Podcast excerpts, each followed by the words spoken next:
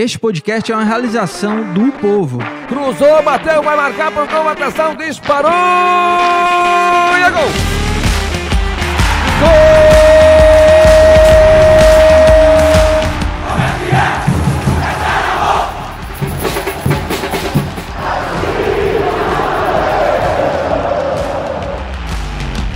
Fala rapaziada, é hora de FutCast, o podcast do torcedor cearense.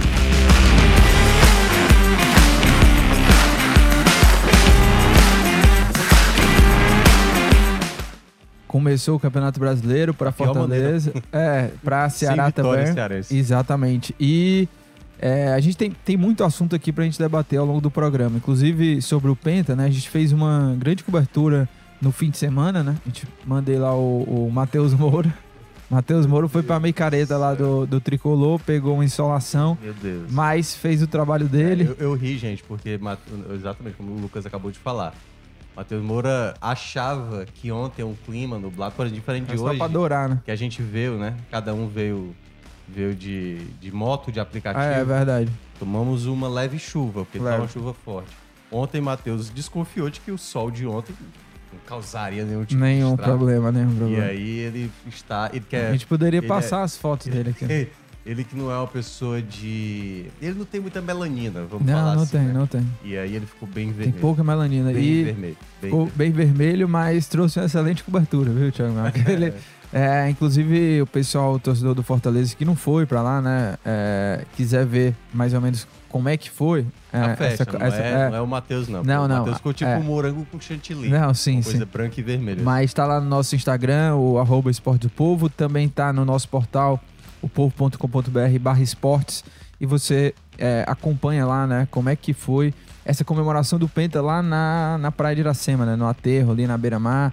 Teve o Marcelo Paes, o Voivoda e o Marcelo Boeck foram, os jogadores tiveram folga, a comissão técnica preferiu descansar os jogadores, né, do que ter eles lá na micareta tricolor. Mas olha, vamos lá, ó, a pauta hoje do programa, né, tem a estreia do Ceará, derrota pro Ituano. Fortaleza estreou com empate na Série A, né, com o Internacional 1-1. Tem os jogos dessa semana, jogos importantes. É o Fortaleza jogando fora contra o San Lorenzo, um jogo chave aí, né, desse grupo do Fortaleza na Sul-Americana. E tem também a final da Copa do Nordeste. Primeiro jogo chegou, meus amigos. É Ceará contra o Sport, jogo quarta-feira aqui no Castelão. E o Fortaleza joga na quinta-feira lá na Argentina.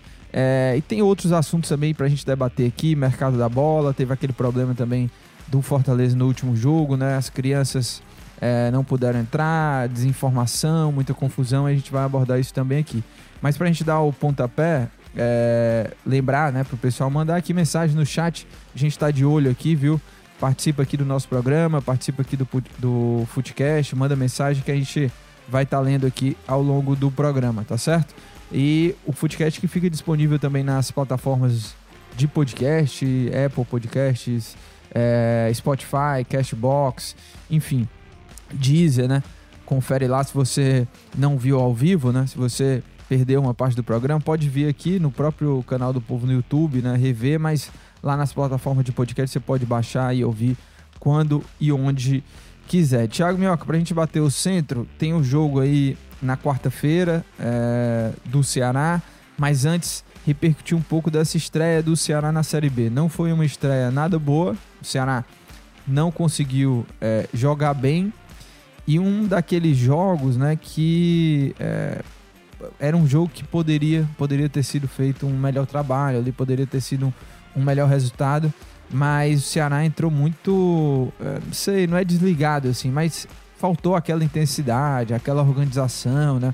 O Ceará, eu vejo assim que parece ter um pouco de problema quando precisa, vamos dizer assim, agredir mais, ter a posse de bola, né? O Ituano fez o gol e depois se fechou, e o Ceará não conseguiu, né? Não conseguiu se organizar, não conseguiu agredir o suficiente para conquistar o empate ou até mesmo a virada, assim. Eu acho que foi uma postura bem aquém do que a gente já viu o Ceará na temporada, e eu vejo o Ceará um pouco com dificuldade quando precisou ter a posse e dominar o jogo, assim, né?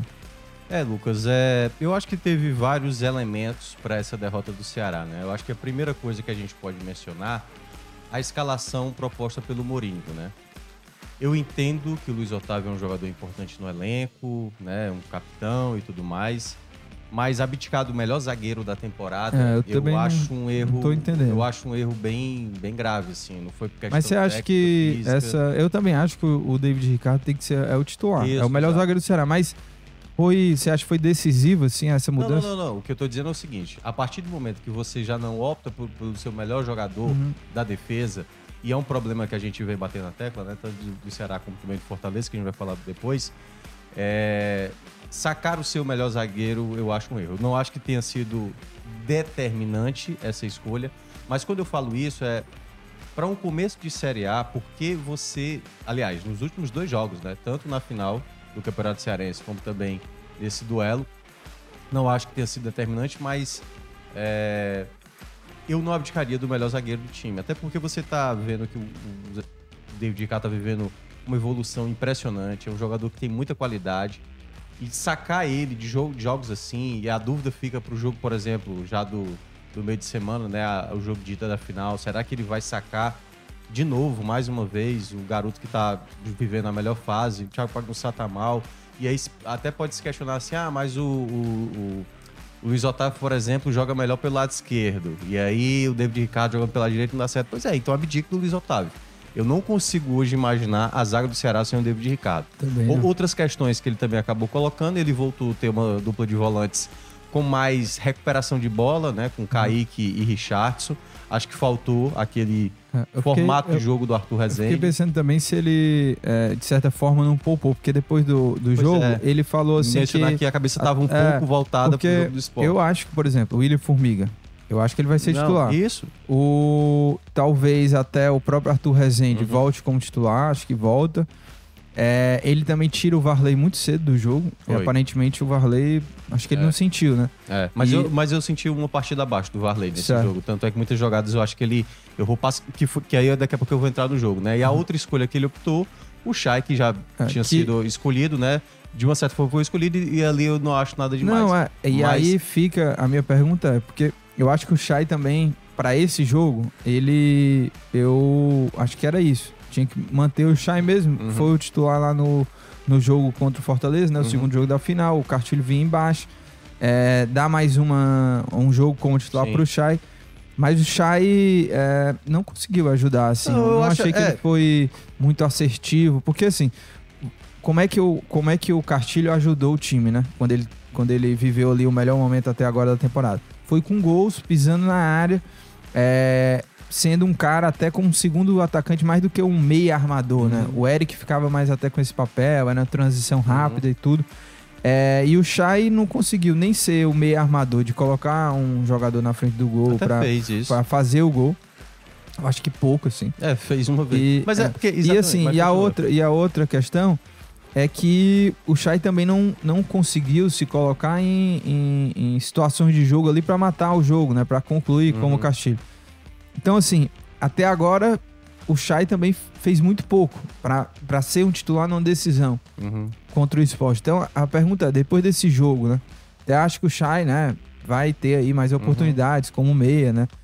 Mas para um jogo agora é final, é decisão, é detalhe. Não tem muito isso de testar. É você buscar ali a melhor estratégia para você vencer. Você manteria o Shai ou voltaria com o Castilho? Não vou nem perguntar do Jean Carlos, porque para mim ele não vem jogando bem. Realmente ficou pro terceiro da fila ali. Vamos lá. E aí só para fechar, para aí eu vou já falar sobre essa questão, porque também é bem importante. A outra escolha que ele faz, que foi a mais questionável, a gente falou na sexta-feira no Esporte do Povo, né? Sem o Eric tendo viajado, e o Pedrinho, que seria o substituto natural, também não viajou. A dúvida era se ele ia colocar logo de cara o Pulga, se ia colocar, por exemplo, o Luvano. Havia até uma possibilidade, algumas pessoas imaginavam, que, por exemplo, colocar o Michel Macedo de lateral e aí você colocar o Varley como ponta, né? Porque ele já chegou a jogar assim com o próprio Mourinho. Mas ele acabou escolhendo a opção mais... recorrente que ele utiliza e que nunca foi eficaz, que no caso é o Igor Kleber. Então, assim... Pra mim tem sido assim, decepção. Assim, agora. Foi... Vamos lá. Começa a partida. O primeiro tempo foi horroroso. O próprio Shai, né? O primeiro tempo foi horroroso, assim. Foi um jogo de Série B daquele mais essência de pior nível mesmo que a gente pode ver na Série B. Muitos passes errados, o time sem inspiração e basicamente era jogar de bola parada. O Ceará só consegue duas jogadas efetivas. Uma foi um lateral batido pelo Varley, em que a bola passa ali por todo mundo e o Janderson tenta fazer uma puxeta ali, né, uma meia bicicleta para tentar fazer o gol. E a outra foi exatamente o Shai, nisso que você mencionou, foi a única jogada que o Shai conseguiu. Ele dá um passe em profundidade, o Kleber, quando vai finalizar, demora para finalizar. Ah, tem, está até de bico, né, o Kleber. É. Então, assim, saber. O Shai, mesmo não tendo jogado bem, assim como boa parte do time no primeiro tempo, ele ainda conseguiu encontrar uma possibilidade de ataque logo no pé do Igor, que não era bem essa peça. E aí eu acho que o Mourinho lembrou muito o Mourinho daquele duelo contra o Ituano realmente na Copa do Brasil. Porque no lugar de voltar do intervalo, já sem o Igor e possivelmente ali sem um dos volantes, trazer o Arthur Rezende... Não tinha mais porquê, né? Pois é, o que é que ele faz? Ele faz uma troca protocolar de tirar o Varley, que de fato não estava tão bem, mas assim, tinha vários jogadores que estavam até piores do que ele, para colocar o Michel Macedo. Não muda nada. O Ceará já tinha tomado um gol, curiosamente com o próprio Igor, né, fazendo um gol contra. Claro que sem querer, mas perceba, já era um jogador carregado, né? Muita crítica. E ainda faz esse gol contra, ou seja, a reclamação era bem evidente depois ali do final do primeiro tempo. Quando volta do intervalo, só essa troca, o Ceará não mudou. O Ceará vai mudar, Lucas, quando ele vem com aquela troca tripla, que é Eric, Pulga, Jean Carlos e o Castilho. O Castilho jogando como volante, o Jean Carlos como meia e o Pulga jogando ali primeiramente aberto pela direita, mas ficou revezando algumas vezes com o Janderson. Tanto que a primeira chegada perigosa do Ceará é envolvendo os três. É um passe do Jean Carlos pro Pulga, o Pulga devolve pro Castilho, o Castilho chuta de fora da área, a bola desvia e vai para escanteio. Então foi ali que o Ceará começou a crescer no jogo. O Ituano, que a gente até tinha mencionado também na sexta-feira, Esporte do Povo, tem um bom sistema defensivo. Foi assim que eles conseguiram empatar 0-0 com o São Paulo, né, na Copa do Brasil. E foi aquela coisa que o Ceará não está tão habituado. O Ceará está acostumado a sair na frente do placar, jogar na transição para ver se consegue ampliar o placar. Nesse contexto que o Ceará estava, ele até teve volume, criou oportunidades, mas uma coisa que eu acho que ficou muito evidente também, o goleiro do Ituano era muito inseguro, muito inseguro. Bola na área, espalmava errado, bola que ia direção... foi o reserva, né, inclusive, né? Exato, que era o David, né? Ah. David. É, muito inseguro. E aí o Ceará pouco utilizou do artifício de chutar com precisão e direção à meta. Foram 21 finalizações, segundo o SofaScore, e apenas duas na meta, que foi um chute do Jean Carlos e um outro que eu acho que foi até do Pulga, que foi a cabeça. É, ali, né? Que a bola foi bate muito lenta, no braço, eu acho. É, tá... E aí ele acaba defendendo, mas muito pouco, assim, né? O Ceará era mais time, o Ituano era uma equipe muito vulnerável. E aí, no final, tomou aquele contra-ataque, né? A bola passou até de lado. Ali já era... É um velho castigo, né? Quem não faz, leva. Quem não faz, leva, tentou. Mas esse foi o primeiro jogo já de lição pro Ceará. É... De entender como jogar a Série B. O Ceará não soube entender... E como jogar quando tiver muita posse de bola também. É. Que pra mim ainda... O Ceará parece... Os grandes jogos do Ceará... Por exemplo, os jogos contra o Fortaleza, né? Houve uma pressão inicial, o time conseguiu e depois... Acho que o Ceará passou para fazer o segundo gol até, né? Passa a jogar mais naquela transição. Não quando chega um segundo tempo, por exemplo, nos jogos contra o Fortaleza, que baixou demais as linhas. Mas o Ceará, quando é atacado, né, para fazer uma transição, consegue se sair melhor do que quando tem, assim, faz um jogo que ele tem que ser o dono das iniciativas. Aí eu vou pontuar 3 pontos aqui, né? O primeiro no segundo tempo teve mais de 70% de posse de bola, né? E aí volta a falar disso. E o Ceará teve dificuldade, porque quando a gente vai olhar lá, como você falou, foram só 2 finalizações na direção do gol. Se eu não me engano, isso aconteceu no segundo tempo, essas 2 finalizações na direção do gol. O Ceará não conseguiu transformar, né, essa posse de bola em jogadas perigosas, assim, né? Tanto que a gente tá aqui, não foram grandes jogadas, assim. A do Pulga foi um lance ali até meio estranho, né? E aí o outro ponto, o Eric Pulga poderia ter estreado como titular, assim. Claro que havia aquele receio, será, né, que como é que vai ser agora com o Ceará, mas pra mim, eu achei uma boa estreia do Eric Pulga, porque mais pela postura, se mostrou à vontade, buscou o jogo, foi mais incisivo até do que o Igor, coisa que o Ceará não teve quando o Igor esteve em campo. O Eric Pulga foi pra cima, tabelou, né? Criou ali, né? Incomodou mais a defesa. Chance e tal, que é natural, mas foi um jogador bem mais insinuante. E uma outra questão o Álvaro não veio pro Ceará assim pra resolver e tal. Mas antes da pausa, né, de jogos para ele, porque ele não podia jogar o Cearense, ele vinha até que num bom momento, né? Fez os gols ali e tudo. Participou até de um gol do Clássico lá, que poderia ter sido o terceiro gol dele, mas o Tite é quem bota pra dentro, né? Aquele jogo. E aí, no jogo contra o Ituano, o Ceará tava com a posse ali e começou a jogar muita bola na área também. E eu acho que o Álvaro, por exemplo, poderia ser... Ele é bom de cabeça, né? Um cara que cabeceia bem. A última troca dele, ele colocou o Luvano, pois né? É. Pra jogar ali pelo lado direito. Sacou o Janderson, que estava bem cansado. O Vitor Gabriel já estava bem exausto, assim. É porque fica aquela coisa. Uma das 5 trocas que ele fez foi tirar a lateral pra trocar a lateral, sim, né? Porque é isso que eu... Assim, eu até entendo... Vamos lá. É porque, às vezes, ser engenheiro de obra pronta é mais fácil.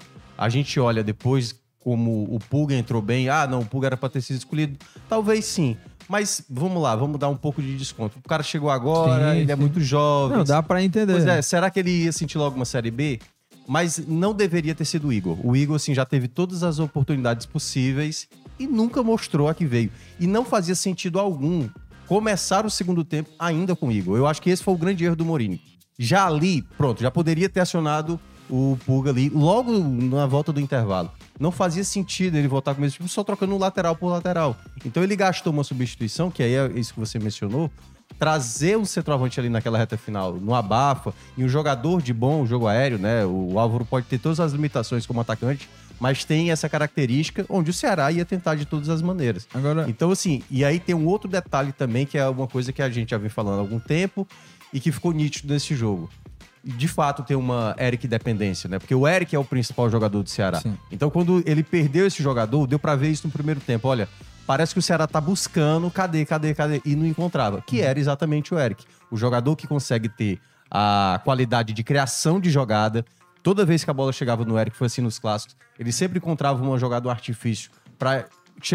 encontrar algum companheiro em posição boa pra finalizar ou pra dar continuidade de jogada, como também para fazer uma jogada que ocasionava em gol. Então, era essa peça importante. Então, deu para ver, esse foi um recado muito importante para o Ceará, de sem o Eric, o Ceará perde muito, muito, muito mesmo, assim, da influência que ele tem, obviamente, em cima do time. Então, o Ceará também vai ter que saber lidar com essa ausência em muitos momentos. E esse foi um recado bem importante também.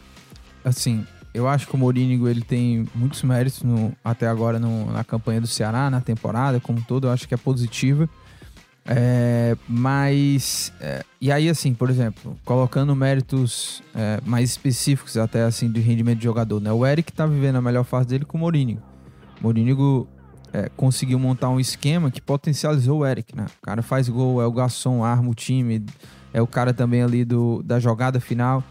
Castilho também começou muito bem, né? O próprio Vitor Gabriel, esse ataque com o Janderson, enfim. Ele conseguiu montar um time titular ali muito forte. Mas me preocupa um pouco, meu, assim, esses jogadores que são as peças de reposição. Eu não acho que por exemplo, o Luvano foi uma péssima contratação. Ele tá sendo, né? Ele tá sendo porque ele não tá conseguindo render. O Igor foi uma péssima contratação? Eu acho que não foi, assim. O cara veio como artilheiro do Criciúma. Veio valorizado também, mas não tá conseguindo jogar. O Jean Carlos também foi uma péssima contratação? Não, né? O cara é um bom jogador, jogou muito lá no Náutico, mas também não tá conseguindo render aqui. Ele entrou bem, viu? O próprio Shai, mas eu tô falando no geral. E aí, por que esses jogadores não estão conseguindo render, assim? O que precisa, né? Até que ponto o Mourinho precisa ajustar, fazer com que esses caras também possam render, porque... o Luvano veio pra ser um cara importante ali na campanha da Série B. O Shai, um jogador super experiente, que agora tá tendo uma sequência a mais, né? Mas, enfim, isso me preocupa um pouco, assim. Esses jogadores que vieram pra ser, não titulares absolutos, esses que eu citei todos, né? O Jean Carlos, talvez, né? O Luvano. Mas me preocupa porque não... a gente vem martelando isso. O banco do Ceará. O Ceará vem fazendo o mercado, a gente vai já abordar. Mas tá deixando um pouco a desejar. E eu fico aqui nos meus questionamentos. Até que ponto também...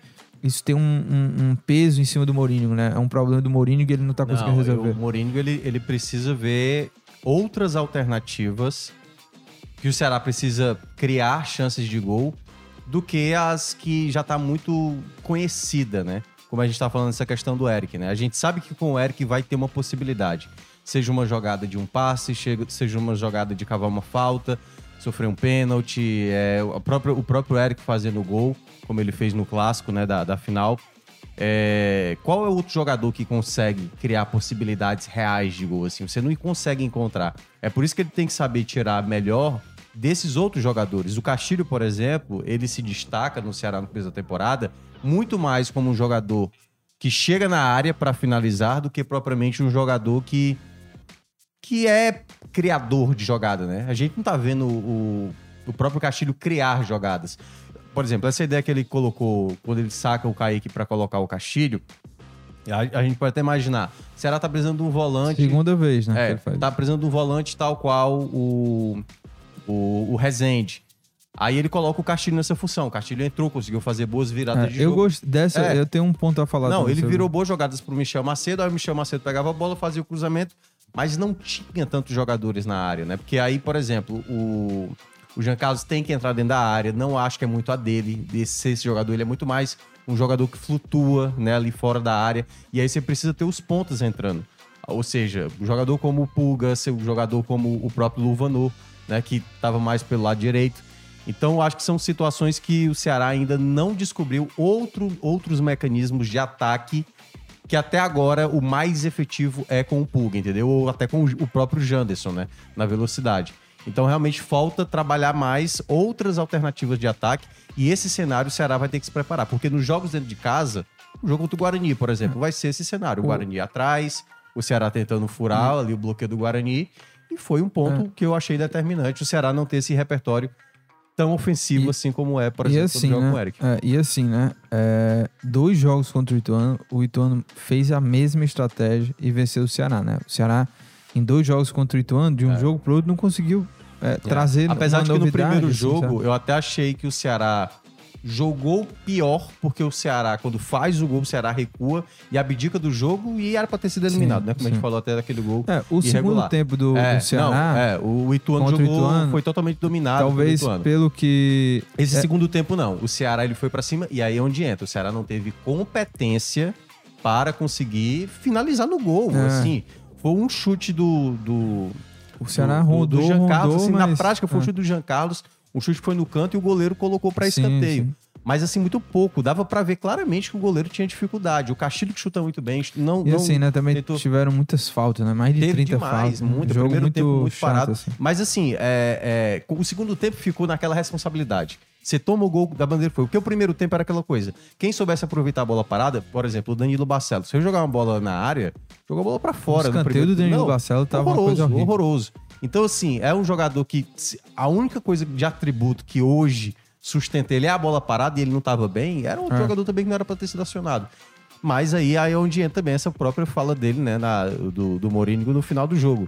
Quando ele diz que teve um pensamento também no jogo da quarta-feira, aí eu acho que foi um pouco equivocado da parte dele.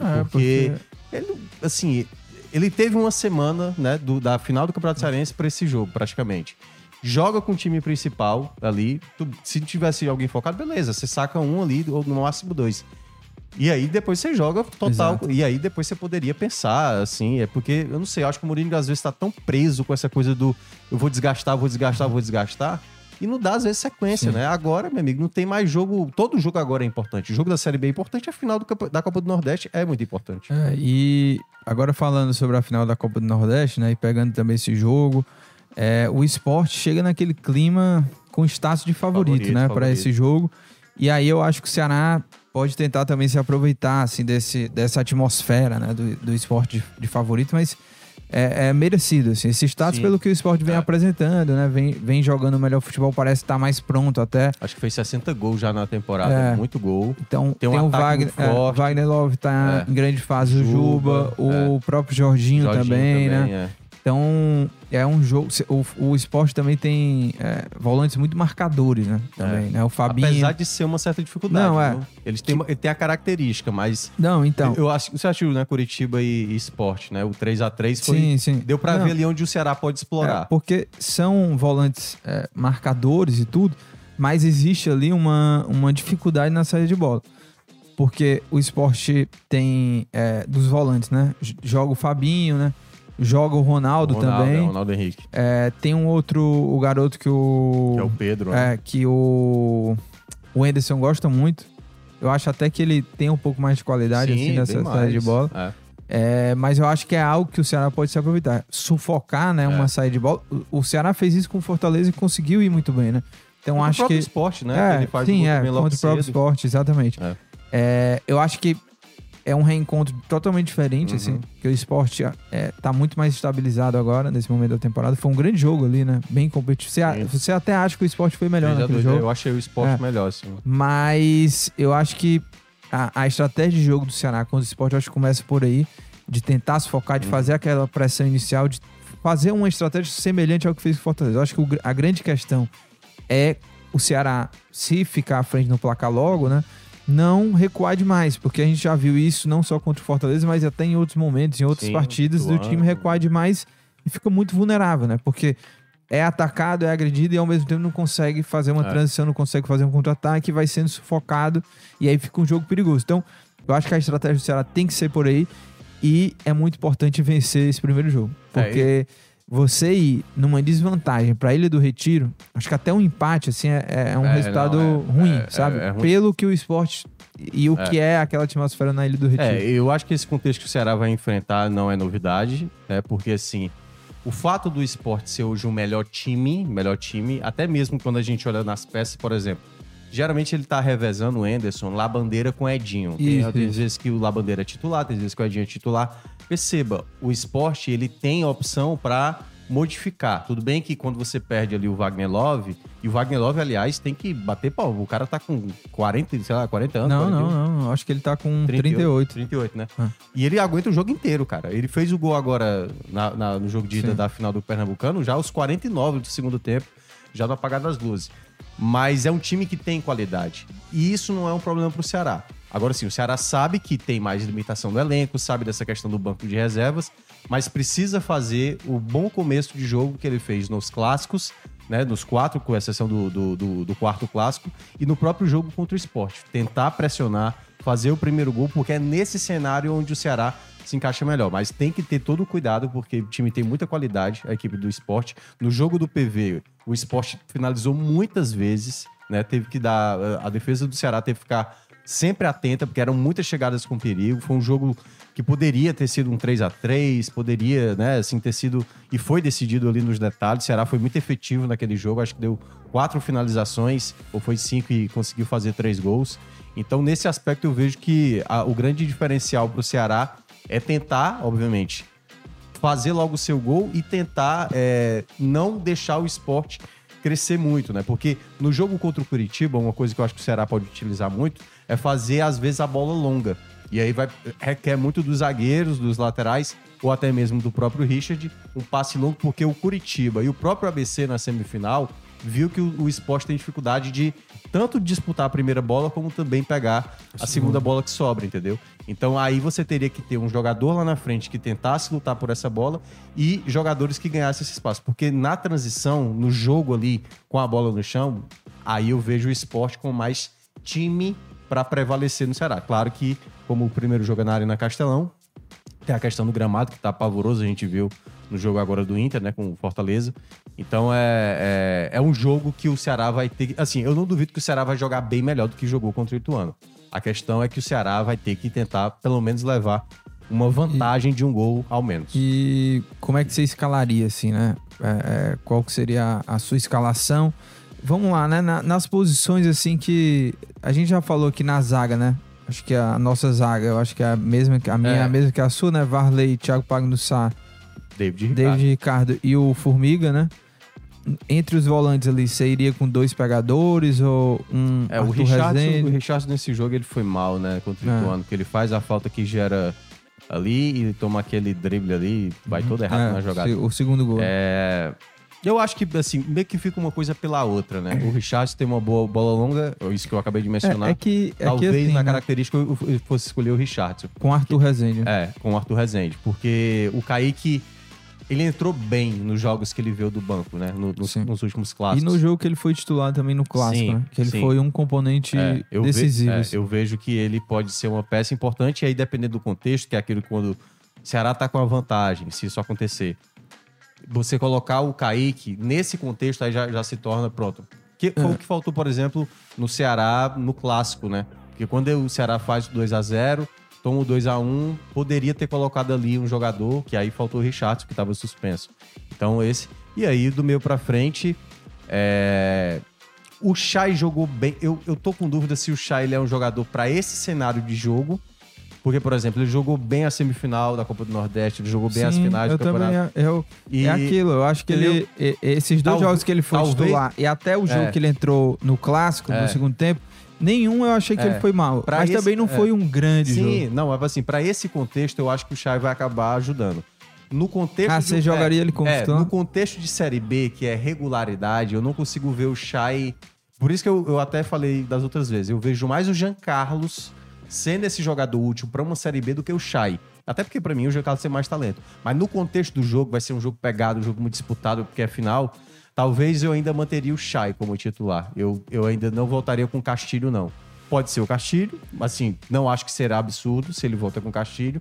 Mas se ele escolher o Shai também, não acho errado, não. Eu ainda escolheria o Shai pelo cenário do jogo. Pelo cenário do jogo. E aí, Janderson, e você Eric, ok, obviamente. E manteria o Varley ou improvisaria o Kaique, por exemplo, para um jogo desse? Não, manteria o Varley. Eu digo isso porque... Não, se não tiver eu tava o Eric, até olhando a escalação aqui do jogo primeiro, né? Que foi Ceará Sport 3-2 pro Ceará. O Kaique, naquela ocasião, foi o lateral direito, né? E um dos gols foi até do Wagner Love, que o Kaique vai todo errado, tentar tirar a bola. Mas eu manteria o Varley. Se o Eric... Eu acho que o Eric foi, de uma certa forma, até preservado, talvez, né? Volta. Aí, se o Eric não puder jogar ali, aí eu botaria o Varley de ponta e botaria o Michel Macedo. Eu iria de Castilho nesse jogo, sabe? Eu acho que você precisa de um cara ali pra... Porque você vai ter o Eric já pra... fazer essa criação, acho que o combina bem, assim, né? Claro que o Castilho não jogou tão bem, não que o Shai também possa combinar bem, né? Mas para um jogo de final, né? Você precisa daquele cara ali que tem sido mais decisivo. E por mais que o Castilho não venha ali numa grande forma, mas é um cara que já mostrou que gosta desses jogos decisivos, né? E apareceu, né? Nesses jogos decisivos, marcou em clássicos, tudo. É um cara que tem uma vibração diferente dentro de campo, você vê ali, né? Por mais que ele seja jovem até, ele tem também uma liderança ali dentro de campo, é um cara que se entrega muito e pisa mais na área, assim, do que o Shai. Eu acho que o Ceará precisa ter caras ali pra matar o jogo. A qualquer momento ali, naquele começo de jogo, principalmente, o Castilho pisa mais na área, uma bola que sobra ali, eu acho que ele hoje, eu vejo ele hoje mais decisivo do que o Shai. Enfim, pra esse jogo específico eu penso diferente de você, né? Porque você tá falando até pra esse jogo você iria puxar, mas eu assim, iria com o Castilho. Eu acho muito similar, porque como o Castilho vem numa baixa, né? Eu, tecnicamente o Castilho é melhor do que o Shai. Mas eu acho que o momento do Shai... Sim, tá levemente melhor.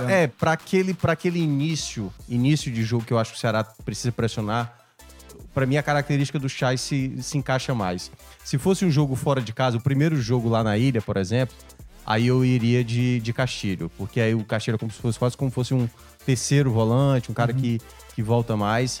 Mas para esse começo de jogo eu escolheria o Shai, mas dá para entender claramente. Também não acho errado se ele for de Castilho, não. Li aqui alguns comentários. O Alisson aqui falando, né, dizendo que Walter Barroso e Enoch seria uma boa para o ataque ao Vinegro. É a piada da semana passada. Aí o Vladimir Perdigão, né? Bom dia, senhores. Alguma novidade sobre o Clebão? Nada, né? A expectativa é de que seja... tá mais perto do que nunca, né? Seja marcado o julgamento do Clebão.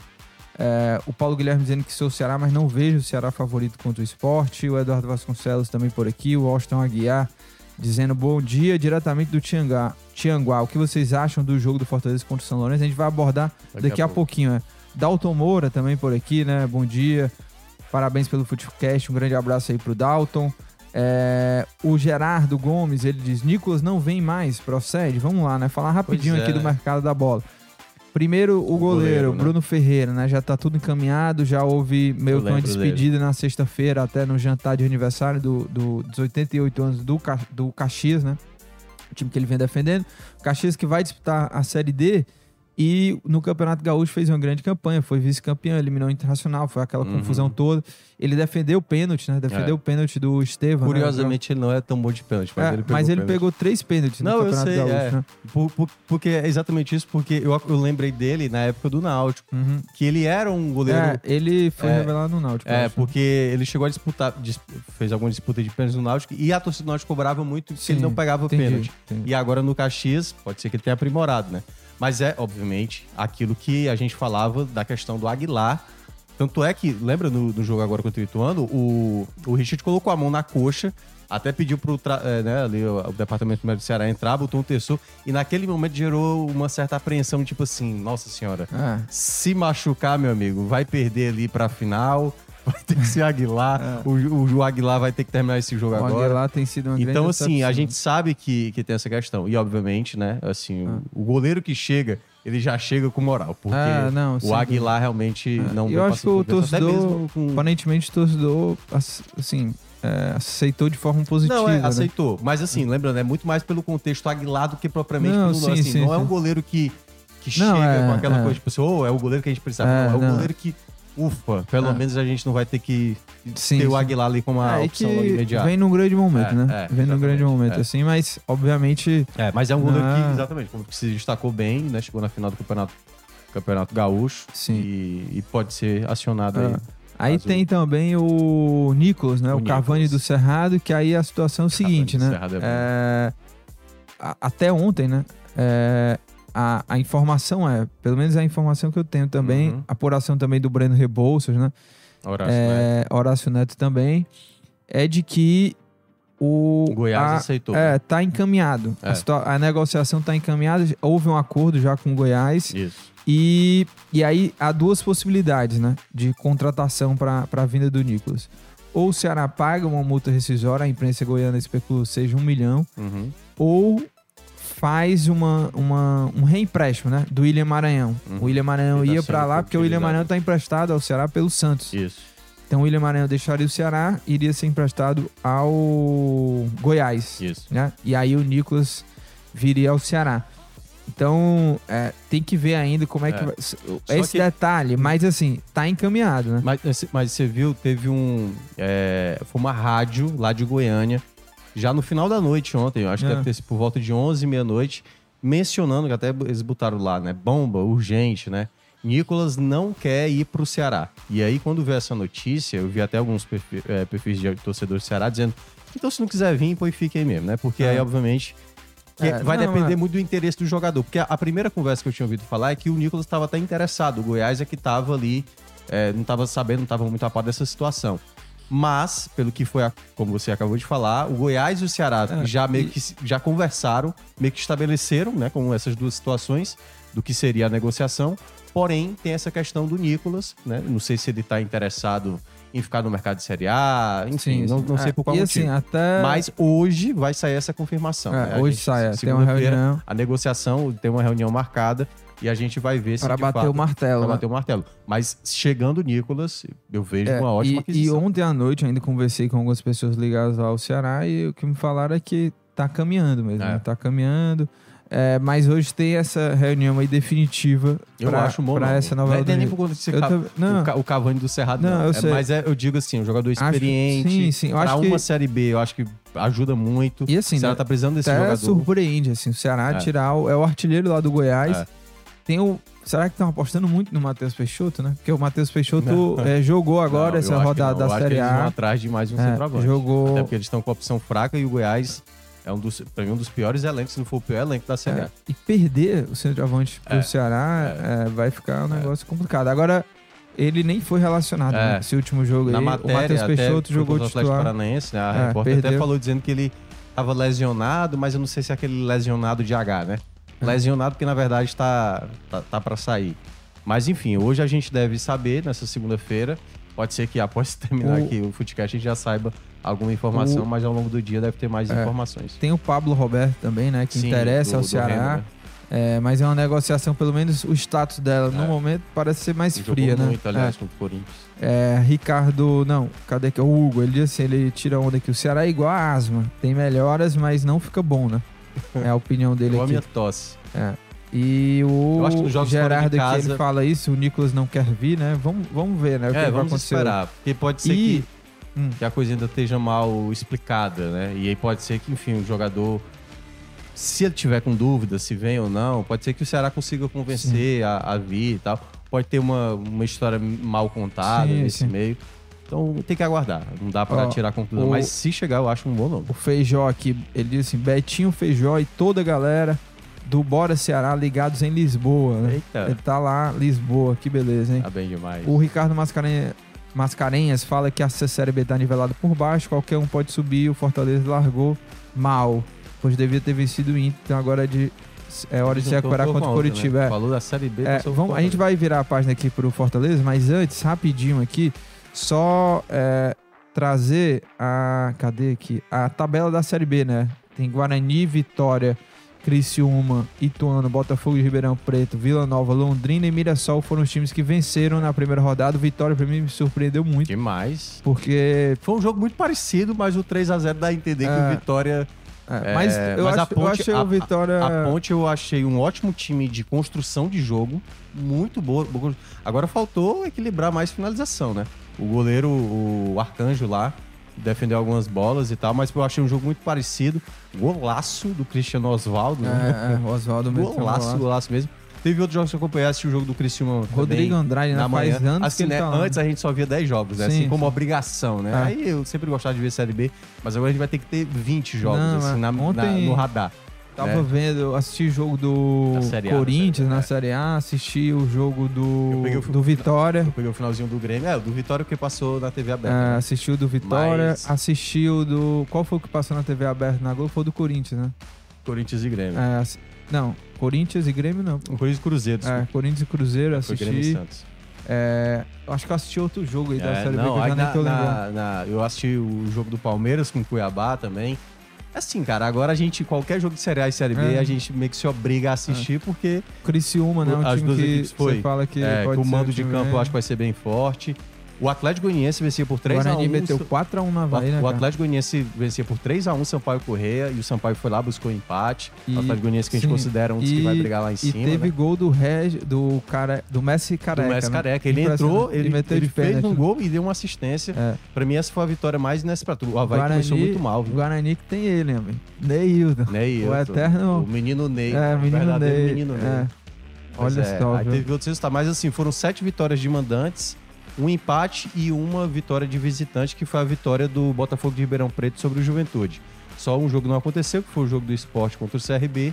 Esse jogo foi adiado por conta da final do Campeonato Pernambucano. O Sport que vai largar os próximos 2 jogos. O próximo jogo contra o Vila Nova também não vai acontecer, né? Vai só ficar mais pra frente. Mas é isso. O Campeonato Brasileiro Série B começou e é isso. Não dá mais pra tropeçar, assim, ficar tropeçando no tempo, não. Série B, Lucas, é isso, é tudo parecido, tem uns que são mais, outros menos e tal, e o Ceará, obviamente, com a largada, com a derrota, já tem que dar uma resposta, e é uma coisa que pesa contra o Ceará, né, Lucas? Que é o fato de começar sem ter o seu torcedor. O jogo contra o Guarani no próximo sábado vai ser para um PV vazio, e o Ceará vai ter que sobressair, mesmo sem o apoio da torcida, porque é um ponto também importante, né? Os jogos do ABC pesam muito. Vai ser qual o dia, em terça? É sábado.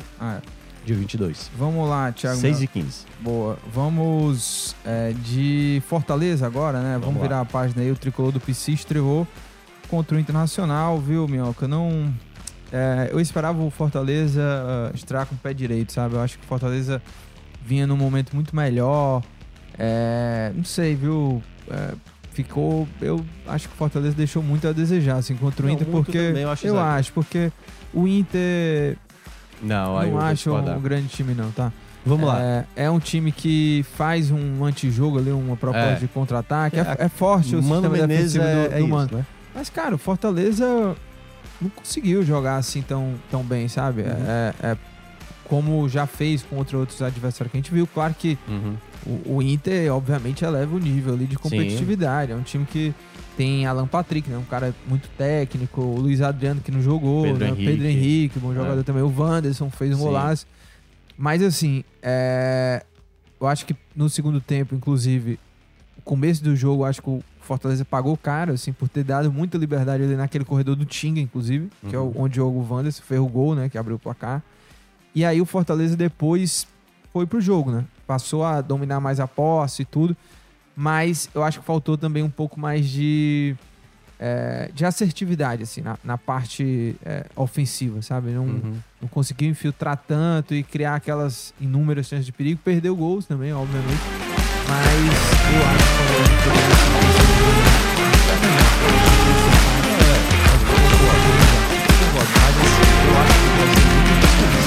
que brasileiro. Eu já falei já algumas vezes, participei de algumas lives. Participei do Rosancast no mesmo dia que eu participei do Glória e Tradição, na quinta-feira. E o Inter veio bem desfalcado. Não, né? Mas aí é que tá. O Inter, eu entendo que você até mencionou isso, o Inter, ele é um time que decepciona ao longo da temporada. E geralmente nas Copas. No Brasileiro, se você olha, o Inter tem um dos melhores retrospectos em... Até que ano passado, ele mesmo com esse... Foi basicamente com esse time aí. Com essa ideia de time. Eu acho que esse ano é pior, hein? É, ele foi... Mas foi dessa forma. Ele foi vice-campeão brasileiro. E é um time muito acostumado a saber jogar, principalmente com um treinador que entende muito de campeonato brasileiro, que é o Mano Menezes. Durante o jogo, Lucas, eu senti que o Fortaleza poderia até sair derrotado do jogo, entendeu? Porque quando eu olhei, eu falei, cara, o Inter vai ser um dos que vai brigar na parte de cima, né? O próprio Fortaleza também a gente considera, mas pelo menos eu acho que o Inter tem mais possibilidade de ficar na frente do Fortaleza, pode até acontecer o contrário, como aconteceu em 2021, o Fortaleza fez melhor campanha do que o Inter. E por mais que tenha tido nos outros dois duelos, que foi com o Vojvoda aqui na Arena Castelão, aquele 5x1 e o 3x0 do ano passado, com o jogador a menos e o Fortaleza jogando muito bem. O Mano Menezes tem um plano. Né? Durante o jogo eu senti, cara, o Mano estudou muito bem o Fortaleza. E isso é algo que o Fortaleza vai entender na Série A. E eu acho que esse primeiro jogo também foi uma lição tal qual foi pro Ceará lá na Série B. Uma coisa é o Fortaleza ser respeitado no Nordeste, no Cearense e tal. E dependendo do contexto do que vai enfrentar na Sul-Americana, o Fortaleza consegue prevalecer. Agora, para uma Série A, um time de qualidade olha hoje pro Fortaleza e respeita. Deu para ver que o Inter respeitou bem o Fortaleza. No primeiro tempo, o Fortaleza até deixou o Inter mais com a bola, ele teve mais posse da bola. Porque o Fortaleza foi mais objetivo, né? E eu senti que o Fortaleza não jogou tão bem o primeiro tempo. Só que eu achei que nas chances mais claras do primeiro tempo, o Fortaleza teve a possibilidade. A melhor delas foi um cruzamento do Tinga, uma bola que foi aberta pro Tinga, que ele cruzou e aí chegou o Sacha junto com o Galhardo, né? E o Galhardo até se machuca naquela jogada, né? Ele bate ali as costelas no chão. Ele chuta deitado, né? Ali foi a melhor chance do Fortaleza. Teve outras chances também. O Inter chegava com certo perigo, mas o primeiro tempo, em suma, era um Inter... Eu senti o Inter muito mais... entendendo o que fazer em campo do que o Fortaleza. A dupla de ataque eu acho que não se encontrou durante o jogo. Caleb recebia a bola, fazia jogada. E o Inter, né? No segundo tempo isso foi até um problema, mas o Inter consegue também fazer uma saída de bola nos pés e tudo. Eu concordo contigo, assim, no primeiro tempo o Inter... tem uma estratégia muito bem definida e o Fortaleza, que tem também a sua estratégia, mas encontrou uma dificuldade ali, né? Um adversário que se defende bem, né? Se defende bem e não conseguia. E aí eu acho que no segundo tempo é que o time... E aí só depois do gol também... É que o time consegue ser mais aquele Fortaleza que a gente conhece. Aí é que a gente vai virado no segundo tempo. Porque no primeiro tempo, eu senti que o Inter estava administrando bem a bola. O Alan Patrick, por exemplo, o Sacha é um ótimo marcador. O Alan Patrick conseguia se desvencilhar dele muitas vezes, assim. Porque ele tem muita qualidade. E aí é onde você tá enfrentando aqui uma equipe que tem mais dificuldade de exercer uma qualidade. Até mesmo no Clássico, né? O Ceará, tecnicamente, hoje, elenco por elenco, tem uma dificuldade em relação ao Fortaleza. Você vê já que o Alan Patrick é um jogador de nível de Série A de fato, né? Um jogador que pode desequilibrar. E aí quando eu vi esse cenário do primeiro tempo e o começo do segundo, que era o Fortaleza até volta bem, mas aí começa a se destacar o principal jogador do Inter do segundo tempo, que é o Wanderson. O lado esquerdo sai o gol, claro que o Tinga comete uma falha ali, mas o Caleb já não conseguiu mais fazer a recomposição. E não só por isso, porque o gol sai logo na sequência, né? O Fortaleza empata, não joga de escanteio, a bola sobra ali pro Moisés e o Moisés acaba empatando. Mas o jogo ficou naquele cenário, o Fortaleza pressionando e toda vez o Janderson conseguia escapar com certa liberdade. Teve uma que ele Ele foi e limpou o Tinga, né? Porque essa jogada do gol, ele bate de chapa. Uhum. E aí o cara pode falar, ah, era para ter evitado ele chutar ali. É, mas na outra vez ele deu o corte por dentro. Então, um jogador com muita qualidade, que teria que ter o Vojvoda se preocupado mais com essa coisa defensiva, que também é algo que a gente já vem falando há um bom tempo.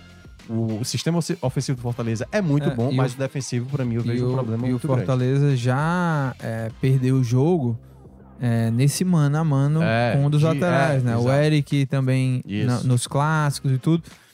E aí eu acho que, né, precisa trazer um reforço ali. Né? Não, eu acho que ele tem como resolver isso. Vou já falar da ideia do que eu faria. Mas eu acho que a principal coisa que o Fortaleza mostrou no segundo tempo ele passou a ter volume, o Inter cansa, dá pra ver que o Inter começa a abraçar o empate, todo mundo começa a recuar. Depois dos 15 minutos ali, eu acho que quando o Janderson sai é quando dá um certo alívio. E o Fortaleza teve possibilidades. Eu até, naquela última troca que ele faz, eu senti que o Vojvoda tava na dúvida se ele sacava o Moisés, que o Moisés estava bem. Ah. O Moisés estava tentando muitas jogadas, né? E tava solto, tava criando jogadas. Só que eu acho que ele ficou ali na dúvida, e aí muita gente falou assim, pô, é pra ter colocado o Romarinho e não o Romero. Mas eu acho que o Lucero tava mal. O Lucero tava bem mal na partida. Eu acho que tinha que colocar o Romero, né? Poderia ser uma escolha? Poderia ser uma escolha. Ah, o Lucero tá mal, mas se uma bola sobrar ali, ele pode guardar. Pode. Mas eu acho que o Romero... O Romero também. Mesmo tendo as dificuldades que ele tem dificuldade pra dominar a bola, ele tem dificuldade pra conduzir muitas vezes. Ele conseguiu fazer uma jogada em que ele recebe na profundidade, ele limpa. Quando ele vai fazer o cruzamento, o goleiro John, né, que aliás foi destaque também da partida, acabou evitando ali o cruzamento. Mas, no geral, o Fortaleza, pra mim, foi melhor do que o Inter na soma geral. Eu também Faltou mais, e aí eu acho que é uma questão que o Vojvoda vai ter que administrar como equilibrar melhor defensivamente a equipe, porque é bom lembrar, aquela recuperação do Fortaleza do segundo turno do ano passado, Lucas, tá muito mais atrelado. Cara, vamos saber se defender, porque a gente tá tomando gol demais.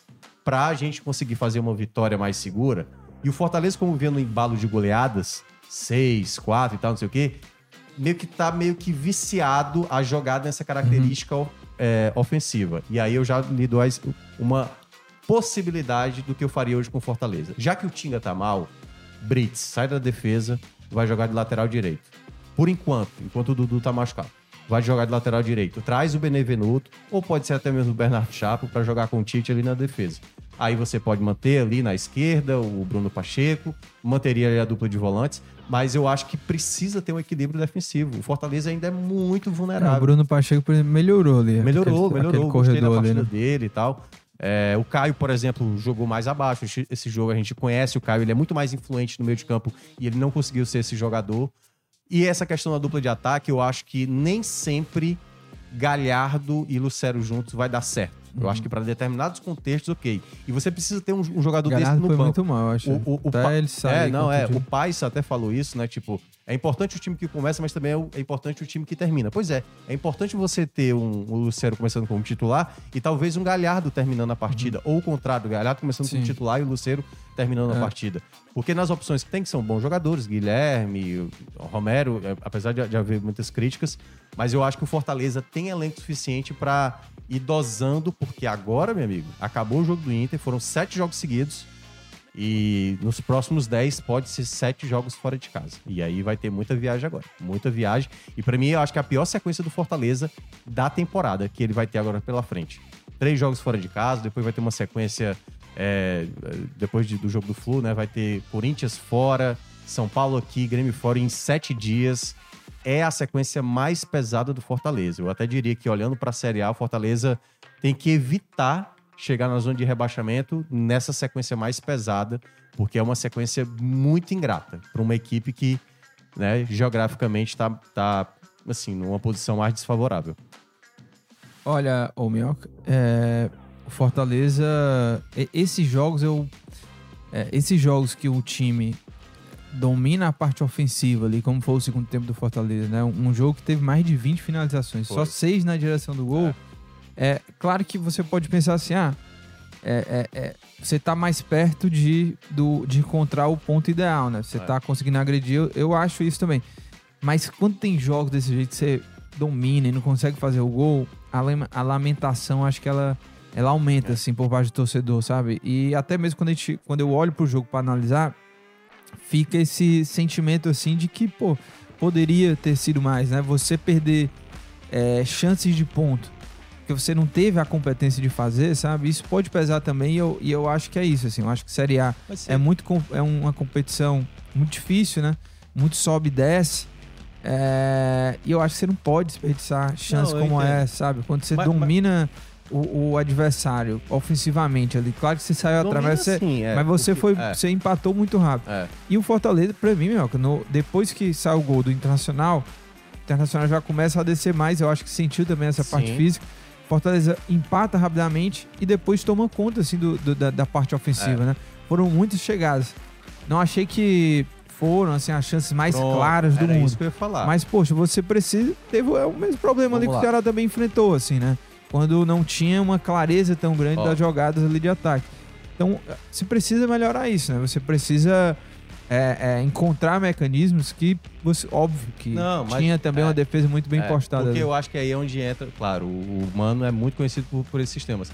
Por exemplo, o quarto clássico que o Fortaleza ganha, o jogo de ida do Campeonato Cearense, da final, o Fortaleza nem criou tantas finalizações quanto ele fez agora contra o Inter... mas ele perdeu chances bem mais claras do que contra o Inter, entendeu? Então, pra mim, aquilo que aconteceu lá contra o Ceará é bem mais preocupante do que aconteceu nesse jogo contra o Inter. Contra o Inter, não. Sem dúvida. Contra o Inter, até porque a gente já falou aqui dos sistemas defensivos de Ceará e Fortaleza, que são um problema, o Fortaleza perdeu oportunidades claras contra o Ceará já de matar naquele primeiro jogo. Nesse, não. Ele enfrentou um time mais qualificado e acho que faltou um pouco mais de... aprimoramento na última jogada, porque o Fortaleza teve possibilidades, teve uma, por exemplo, que o Pochettino recebe a bola na direita, ele tenta bater no gol, tinha passando na esquerda livre o Moisés, se ele faz uma inversão de bola, o Moisés ali para tentar cabecear, seria uma boa possibilidade. Então eu senti o Fortaleza sem nervoso às vezes, sabe, de ser um pouco afobado, de estar de fora da área, muitas vezes... Tinha uma coisa que o Fortaleza aconteceu nisso que lembrou muito o terceiro clássico. O terceiro foi o segundo clássico, acho que foi o terceiro clássico. O Fortaleza, às vezes, estava com a bola e ficava naquele momento Moisés. O que é o momento Moisés? Não finaliza e não dá o passe. Sabe aquela coisa quando o Moisés pegava a bola e corta? É agora, chuta, e não chuta, e perdia. Aconteceu isso algumas vezes durante o jogo do Fortaleza. Tinha vezes que o jogador estava ali na progressão. Teve uma que foi um cruzamento na área que a defesa do Inter deu uma bobeada, assim, deu uma cochilada. E no último momento ali, acho que foi o Moledo, né? Foi o Moledo que jogou ou foi o Mercado? Eu nunca sei. Não, Moledo. O Mercado foi a ausência. O Moledo tira a bola ali no último instante. Se o Galhardo ou até mesmo ali o Lucero tivesse um pouco atento ali, aquela coisa do safo, né? Opa, sobrou aqui, colocava ali a perna. O próprio gol que o Galhardo perde lá no cruzamento do Tinga, ali era uma chance clara de gol. O Fortaleza perdeu uma chance clara de gol.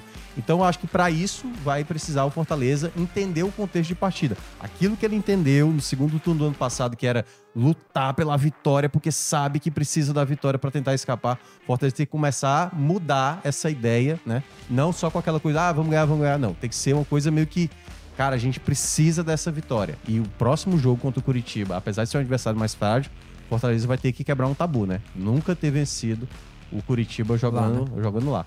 E pra gente falar ainda mais aqui, pra fechar a pauta do Tricolor do PC, rapidinho, né? Teve a confusão, né? Que eu citei aqui no começo do programa, que era o quê? Porque, assim, crianças até 2 anos, né?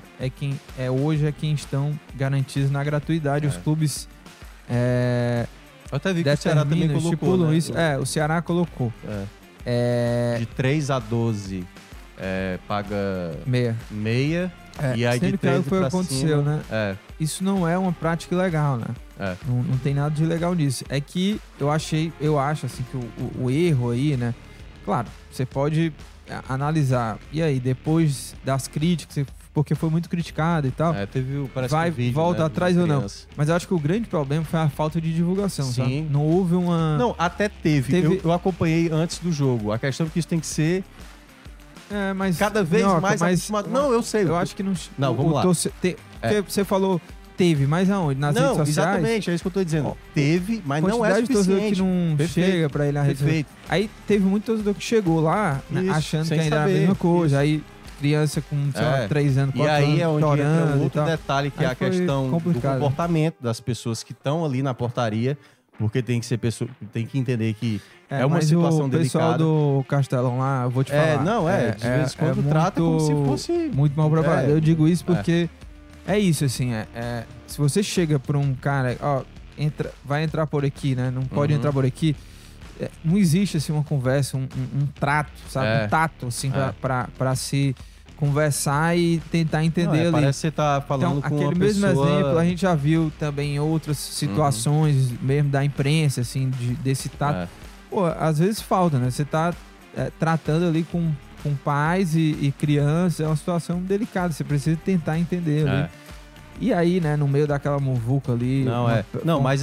Mas em todo caso, os clubes, né, se assim... O Fortaleza disse que reconheceu o erro e que vai, até falou, vai rever o protocolo. Vai rever o protocolo. Mas os clubes precisam entender que são pessoas que, principalmente crianças, né, que precisam ter um cuidado maior, né, até por conta disso, porque você não pode perder nenhum torcedor, né, seja uma criança de 2, de 5, de 7 e tal, qualquer que seja a idade, para esse momento, assim, né? Às vezes, e é uma coisa que eu faço crítica aos clubes aqui, principalmente Ceará e Fortaleza, que tem uma capacidade maior de torcedores, de saber lidar com o torcedor nesses tipos de jogos, assim. Quanto mais gente vai a público, maior é a reclamação de chegada, de entrada. É claro que também tem torcedor que passa muito do ponto, mas e para isso, né, tem que ter uma melhor estratégia. E até agora os clubes não deram essa resposta e acho que dificilmente vai ter. Eu acho que situações como essa, só a nota não vai adiantar. Só o pedido de desculpas não vai adiantar. Por exemplo, se hoje o Fortaleza, para o próximo jogo... agora vocês vão ter acesso livre para o próximo jogo. Não é assim que se resolve o problema. Você tem que resolver o problema geral. Não pode acontecer de realmente uma família chegar lá e acontecer essa situação que aconteceu. Então, tem que ser uma coisa bem divulgada, tem que ser uma coisa cada vez mais recorrente. Não, e agora, né, que teve esse problema, agora, por exemplo, se vai manter, já tem que ter um pessoal preparado para essa situação, né? Chegar lá e aí eu vou te falar, hein? Eu não sei não, hein? Esse jogo do Ceará vai lotar e espero que a gente não tenha esse mesmo problema, porque... É do mesmo jeito também, né? A partir de 3 anos até 12, paga meia, né? Não tem gratuidade. Então, pode ser que haja esse tumulto. Espero que não. Mas só assim, que não, porque vai ser um jogo lotado também. Esse jogo do Fortaleza deu 30 mil pessoas. E é muito importante os clubes já mostrarem um canal logo de cara para que o torcedor se manifeste, entendeu? Para esse tipo de situação. Como, tipo, um consumidor. Então, você, na hora que você vai comprar um produto, na hora que você vai para um evento... A partir do momento que aquilo não está sendo servido, o clube tem que dar toda a estrutura para o torcedor que está indo para o estádio. Olha, aconteceu esse tipo de incidente aqui, não vim para passar por essa situação. E aí comunicar ao clube e o clube tentar ver alguma norma, se há algum funcionário dele, que, né, alguma pessoa que ele contratou, um terceirizado, para exercer ali uma função durante a partida. Se ele não está fazendo a melhor função, o Fortaleza já identificar na hora, o Ceará identificar logo na hora, tirar essa pessoa que está fazendo esse tipo de trabalho, para que isso não aconteça. Não dá para os clubes só com notas, né? Tipo, a gente lamenta porque determinado setor excedeu a quantidade, ou porque o portão... Não sei... Cara, os clubes têm que proporcionar os eventos da melhor maneira possível para o seu... É difícil? É muito difícil. Mas se você quer ter, quanto mais pessoas chegando, quanto mais pessoas aderindo a seus torcedores, você tem que tratar melhor. Você tem que dar condições... de melhorias para que as pessoas que estão ali, né? É pelo amor que as pessoas aderem ao clube. Então não dá para aceitar situações de distrato que o torcedor às vezes passa. Thiago Minhoca, rapidinho aqui, o Fortaleza enfrenta o San Lorenzo na quinta-feira, fora de casa. E olha, o San Lorenzo não perde há 5 jogos, né? São 2 empates e 3 vitórias. Essas 3 vitórias... Já foram só o geral. Não, o geral. E teve vitória contra o Boca Juniors, né? Dentro de casa, que é onde o time ainda é mais forte. Eu vou te passar o retrospecto aqui, então, só dentro de casa, tá? Vamos lá. Vamos ver como é que o San Lorenzo... Tá invicto, eu acho, na temporada. Tá invicto. 7 vitórias, 1 empate, hein? O último jogo em casa foi contra o Boca, né? E se eu não me engano, dos últimos 18 jogos, eu acho que tomou só 8 gols, cara. Assim, é o adversário mais complicado dessa fase de grupo do Fortaleza, não tenho dúvida. O Fortaleza, nos jogos contra os argentinos, até agora não somou um ponto sequer. Perdeu para o Estudiantes, perdeu para o River Plate, perdeu para o Independente, né, naquela Sul-Americana. É o jogo mais complicado do Fortaleza. E aí, ao mesmo tempo, vai ter ido... E um jogo chave, né? E ainda vai ter o jogo contra o Curitiba, que também o Fortaleza ainda nunca venceu lá. Aliás, não venceu nem o Paraná, nem o Atlético Paranaense, nem o Curitiba lá.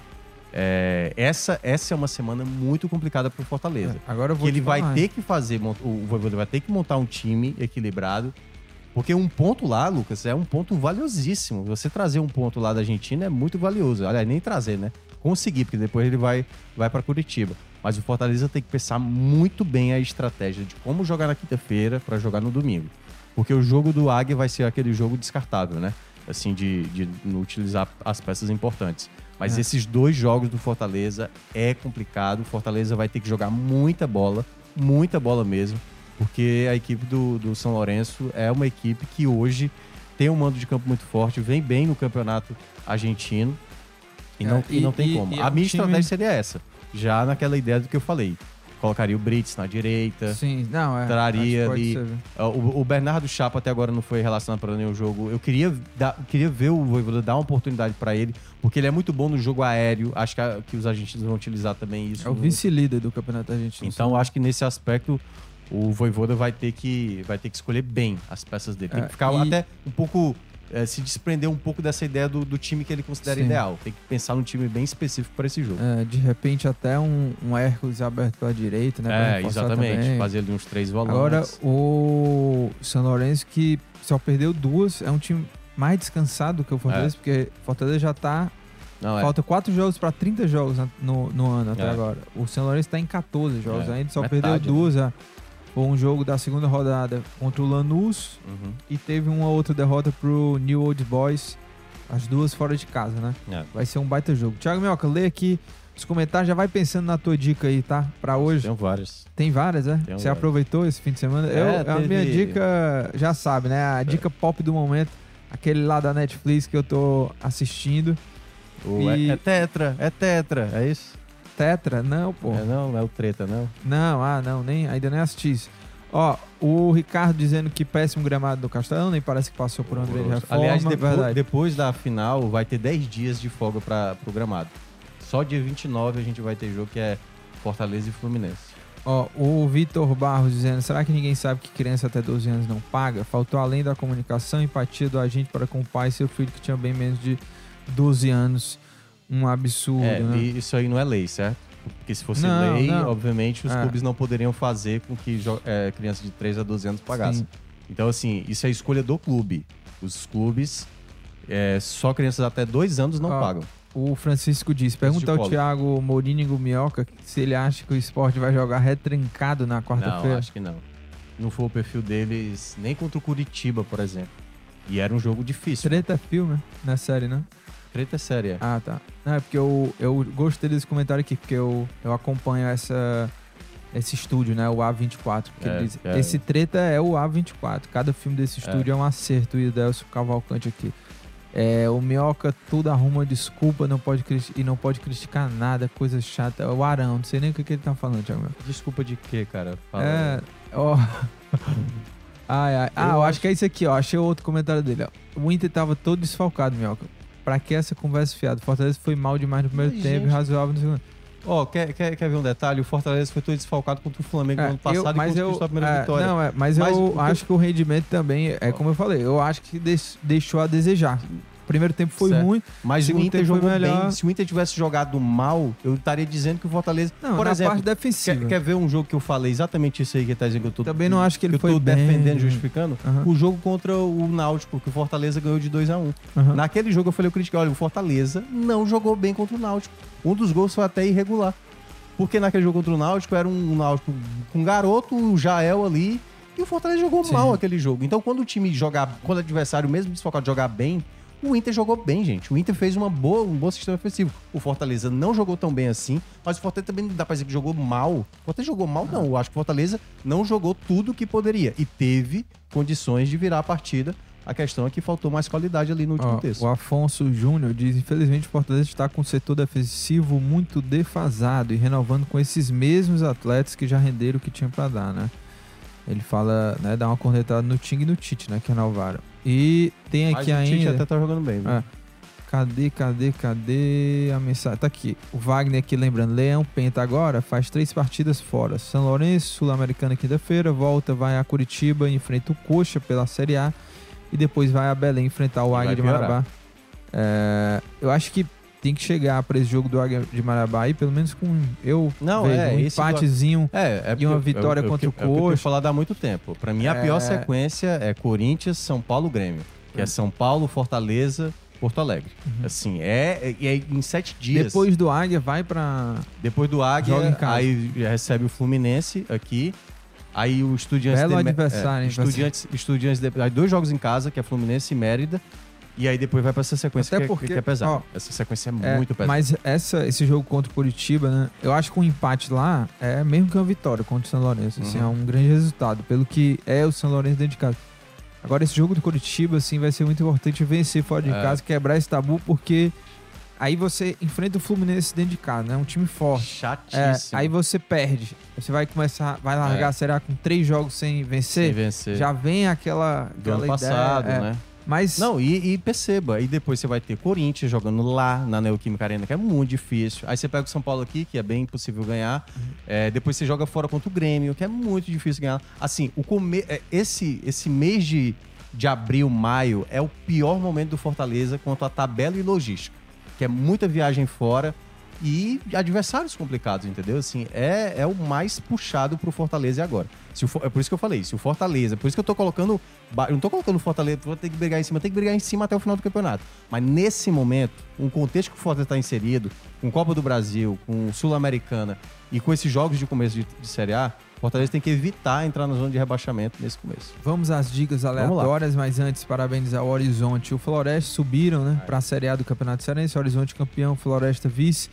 E na rodada do fim de semana ainda teve também o futebol feminino. O Fortaleza venceu na estreia da Série A2 contra o JC.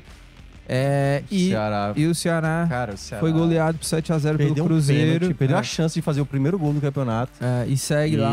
Tá com, acho que 52 gols já. Assim, já superou a marca dos 50. O Ceará tá na Série A, mas... E nem chegou na metade do campeonato. Mas vamos lá, minha dica aleatória é... Né, a sériezinha preferida da atualidade na Netflix, que é o Agente Noturno, né? Que ele é bom e ruim ao mesmo tempo, ele tem aqueles clichês ruins, né, de série. Mano, eu sou muito besta, viu? Se tivesse série do FBI, CIA, essas coisas assim, com presidente, sempre tem um presidente aí horrível, mano, sabe? Nessas séries aí, eles botam o presidente assim com uma... Horrível, meu Deus, é ruim demais. Mas é bom, mano, é viciante, você quer saber quem é o vilão, mano. Eu tô em dúvida, até o protagonista eu tô em dúvida sobre ele, sabe? Quem é o cara? E é muito mistura de 24 horas de Jack Bauer com outras coisas aí dessa leva, né, de produções. Mas cara, sensacional, assim, eles sabem viciar. E série que viciar acabou, pô. Acho que tem vários, assim. E, cara, bom demais. Eu tô viciado desse Agente Noturno. Ontem, se eu tivesse gás, né, e pique, assim... Mas eu tenho que... 5 horas da manhã ainda ia estar acordado assistindo os episódios, né? Mas bom demais. Tô louco pra terminar. Assiste pra você ver. Você vai perder um pouco da sua vida, que você vai querer assistir direto. Não vai assistir no trabalho, tá? Agente Noturno. Tá na Netflix. Teve um recorde aí que eles... Não, tipo, a série mais vista. Pois não, na Netflix bate recorde pra cá. Não, também não é assim, não. Mas é bom, viu? É bom, assiste aí. Agente Noturno, meu Deus, é viciante demais. Filme do The Rock, na floresta artificial, que a folha era de plástico, cara. É bizarro, você olha assim, é com o Ryan Reynolds e a Gal Gadot lá que fez a... aquele é bom demais. Aquele filme é bom demais. É Agente Oculta, esse? Não sei, mas é alguma coisa... É bom demais, eu tô esperando, vai sair, né? Aquelas cenas da floresta, você vê que é Central Globo de Produções. Não, é muito bom. Esse filme, o Graziani também odiou, né?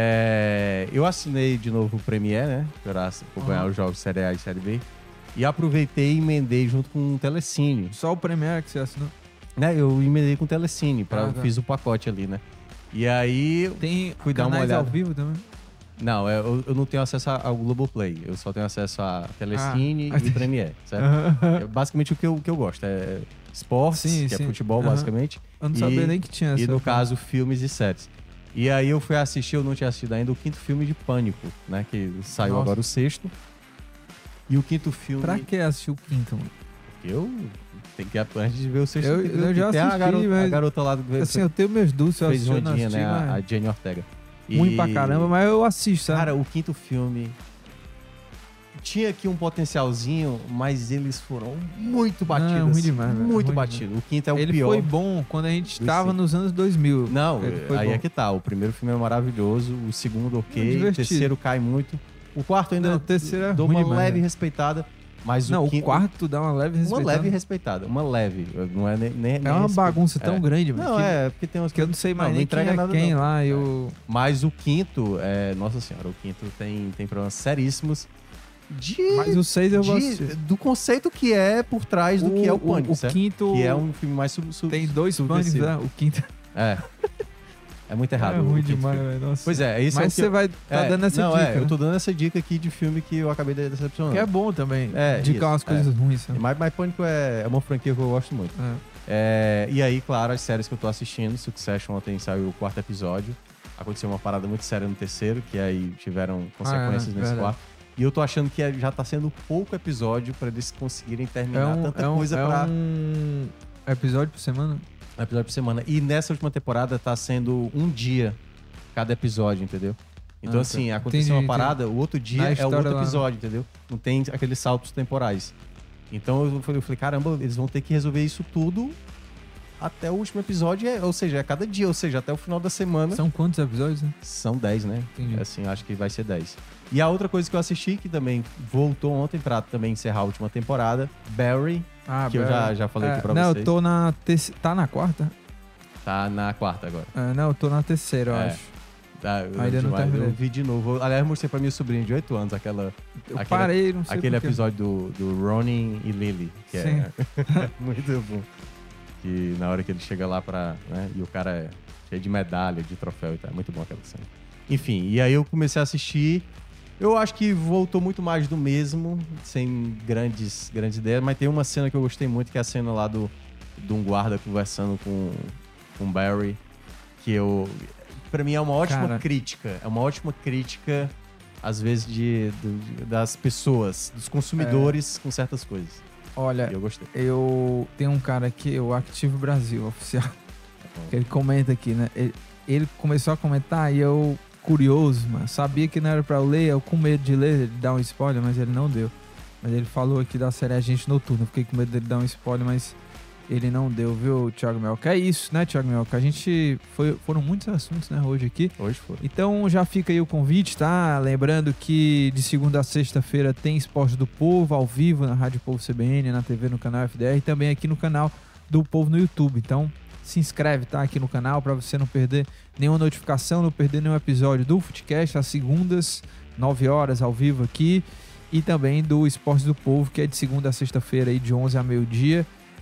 Segue a gente também lá, tá? Nas plataformas de podcast.